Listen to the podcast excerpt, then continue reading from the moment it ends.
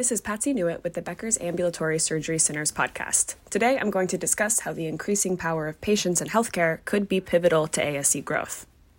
Between healthcare's shopping era and the new price transparency requirements, patients have more power than ever. Additionally, COVID nineteen and elective surgery delays have pushed many away from hospitals and towards A S Cs. Paying attention to why patients are making these decisions is critical. Since last year, hospitals have been required to post prices negotiated with private payers online. C M S will also begin requiring payers and health plans to disclose in-network provider rates by July first. A S Cs and physician practices, on the other hand, have been required to post cost estimates for self-pay patients only since January first, and the requirement to post these estimates for patients who don't pay out of pocket has yet to fall on A S Cs. Regardless of these transparency requirements, A S Cs are often the lower cost setting for surgeries, and cost data and strong quality metrics speak for themselves. So, with more power in the patient's hands, A S Cs stand to win.